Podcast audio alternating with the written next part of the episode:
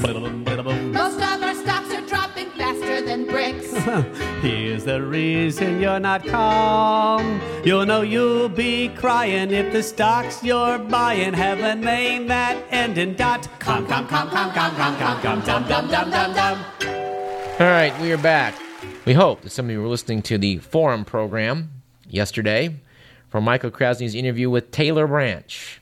His new book is titled The Clinton Tapes and talks about, uh, well, how the authors put together 79 private conversations spanning eight years uh, with Bill Clinton that went into, uh, into the book. It uh, made for some pretty riveting radio, revealing a lot of stuff I'd, I'd never heard. Uh, for example, on day one of the Clinton administration, it was decided by the New York Times that Bill Clinton's initial initiative would be gays in the military, the don't ask, don't tell thing. Turns out this was not the first thing on the Clinton agenda, but the New York Times decided that uh, that's what they were going to go with, and Clinton's, Clinton was immediately boxed in. Clinton also told Taylor Branch that the, the biggest knockdown, drag out argument he ever had in his entire political career was with the Prime Minister of Pakistan when it was revealed that they'd snuck warplanes into the Kashmir area from which they might attack India. And this was getting them a lot of support at home. Clinton said, You can't do this, particularly since they were getting help in this move from none other than Osama bin Laden. Yes, we know that the Pakistani intelligence service has very good links to uh, Al Qaeda. And uh, to the point where when Clinton flew to Pakistan, they landed Air Force One as a ruse, as Clinton flew in in an unmarked plane. Apparently, he met the volunteers that uh, flew Air Force One in, knowing that there was a high risk that they would be attacked by none other than Osama bin Laden. By the way, apparently the prime minister gave in to Clinton's demands that they pull these airplanes out. He said that, you know, Musharraf is going to overthrow me and kill me if I do this. And sure enough, Musharraf did overthrow him when they did. Clinton had to lobby pretty hard to make sure that uh, Musharraf didn't execute him. Fascinating stuff, and why Forum is an excellent, excellent radio program. But there was one, one curious exchange where. Uh, Branch was talking to Clinton about Osama bin Laden, and Clinton said, You know, it's really weird. He's this stateless figure with a lot of influence, a lot of money, uh, a lot of ability to get things done. He's, he's almost like a James Bond villain, which actually ain't a bad metaphor. And does allow me to seamlessly segue into our obituary for today, which is the death of the original James Bond villain, Dr. No.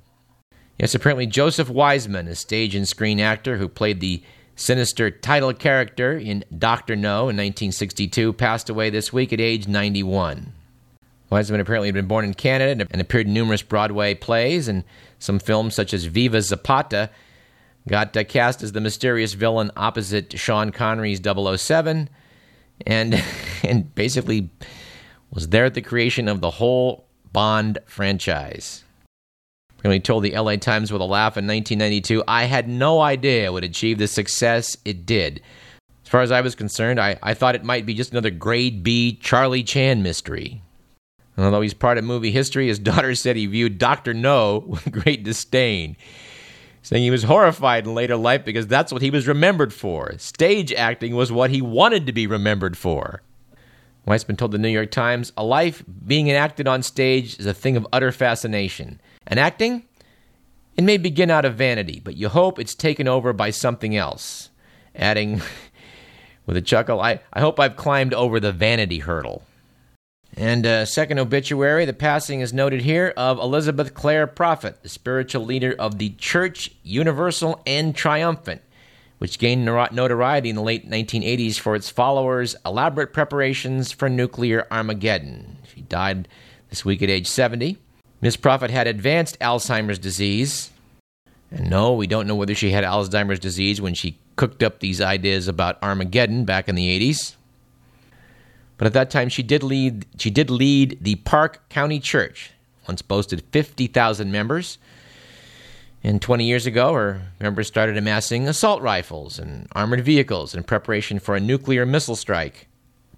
This brought her national notoriety and a certain amount of attention from the federal authorities. Obituaries noted that the church was still preparing for Armageddon in recent years and kept a bomb shelter for 750 people near Yellowstone National Park. You know, I gotta say, if I'm ever in a bomb shelter, I hope it's not with 749 other people. It was noted that the church declined in the 1990s after a doomsday prediction failed to materialize, and her and Mrs. Prophet's charismatic presence faded.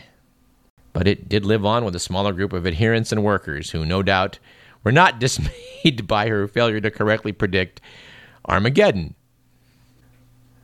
Shades of 1844.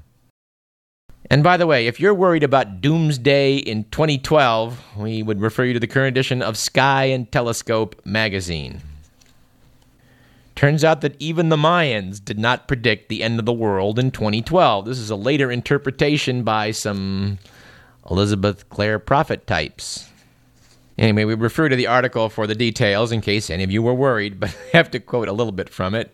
According to author E. C. Krupp, who is uh, who works at the Griffith Observatory in Los Angeles, broad interest in 2012 caught on beginning in 1987 in The Mayan Factor: Path Beyond Technology. Joseph, Joseph Arguelles, an artist, poet, and visionary historian, according to his dust jacket, linked the Mayan calendar period with an impalpable beam from the center of the Milky Way galaxy. According to Arguelles, the Mayan knew when we entered this beam and when we would leave it, and they set their uh, calendar cycle to mark our passage through it accordingly. The beam, asserted Arguelles, operates as an invisible galactic life thread that link people, the planet, the sun, and the center of the galaxy. Noted E.C. Krupp rather dryly, neither Maya tradition nor modern astronomy supports a belief in any such beam. It stemmed instead from Arguelles' personal philosophy, which emphasizes the principle of harmonic resonance. Asking if that phrase sound familiar, uh, the author asked if that phrase sounded familiar, noting that in 1987, Arguelles and his followers predicted with worldwide fanfare that August 16th of that year would bring a Maya galactic harmonic convergence, an event which turned into a global phenomenon with thousands gathering at Earth's so called acupuncture points to create a synchronized and unified bioelectromagnetic collective battery.